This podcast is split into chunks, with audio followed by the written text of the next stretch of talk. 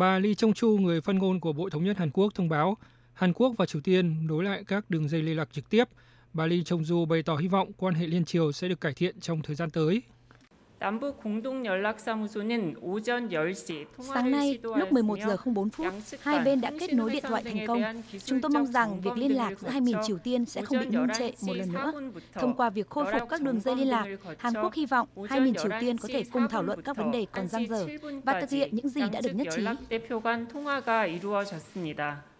Hãng thông tấn Trung ương Triều Tiên cũng xác nhận nhà lãnh đạo Kim Jong-un và Tổng thống Hàn Quốc Moon Jae-in đã thống nhất tiến tới khu vực niềm tin hai bên và thúc đẩy hòa giải bằng cách khôi phục đường dây liên lạc liên triều. Cộng đồng quốc tế cũng lên tiếng hoan nghênh động thái mới giữa Hàn Quốc và Triều Tiên. Tổng thư ký Liên Hợp Quốc Antonio Guterres hoan nghênh thông báo việc Triều Tiên và Hàn Quốc mở lại các kênh liên lạc. Phát biểu tại cuộc họp báo, ông Phan Hát, người phát ngôn của Tổng thư ký Liên Hợp Quốc nói: The Secretary General welcomes the announcement by the two Koreas Tổng thư ký hoan nghênh việc hai miền Triều Tiên nối lại các kênh liên lạc liên triều cũng như nối lại các đường dây nóng quân sự.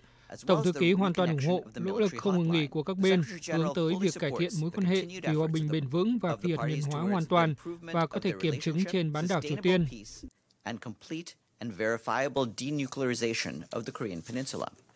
Bà Zalia Poster, người phát ngôn Bộ Ngoại giao Mỹ cho biết Mỹ hoan nghênh việc nối lại đường dây liên lạc trực tiếp giữa Triều Tiên và Hàn Quốc, gọi đây là bước đi tích cực. Trong một bức thư điện tử trả lời hãng thông tấn Hàn Quốc Yonhap, bà Poster khẳng định Mỹ ủng hộ đối thoại cũng như tiếp xúc liên triều.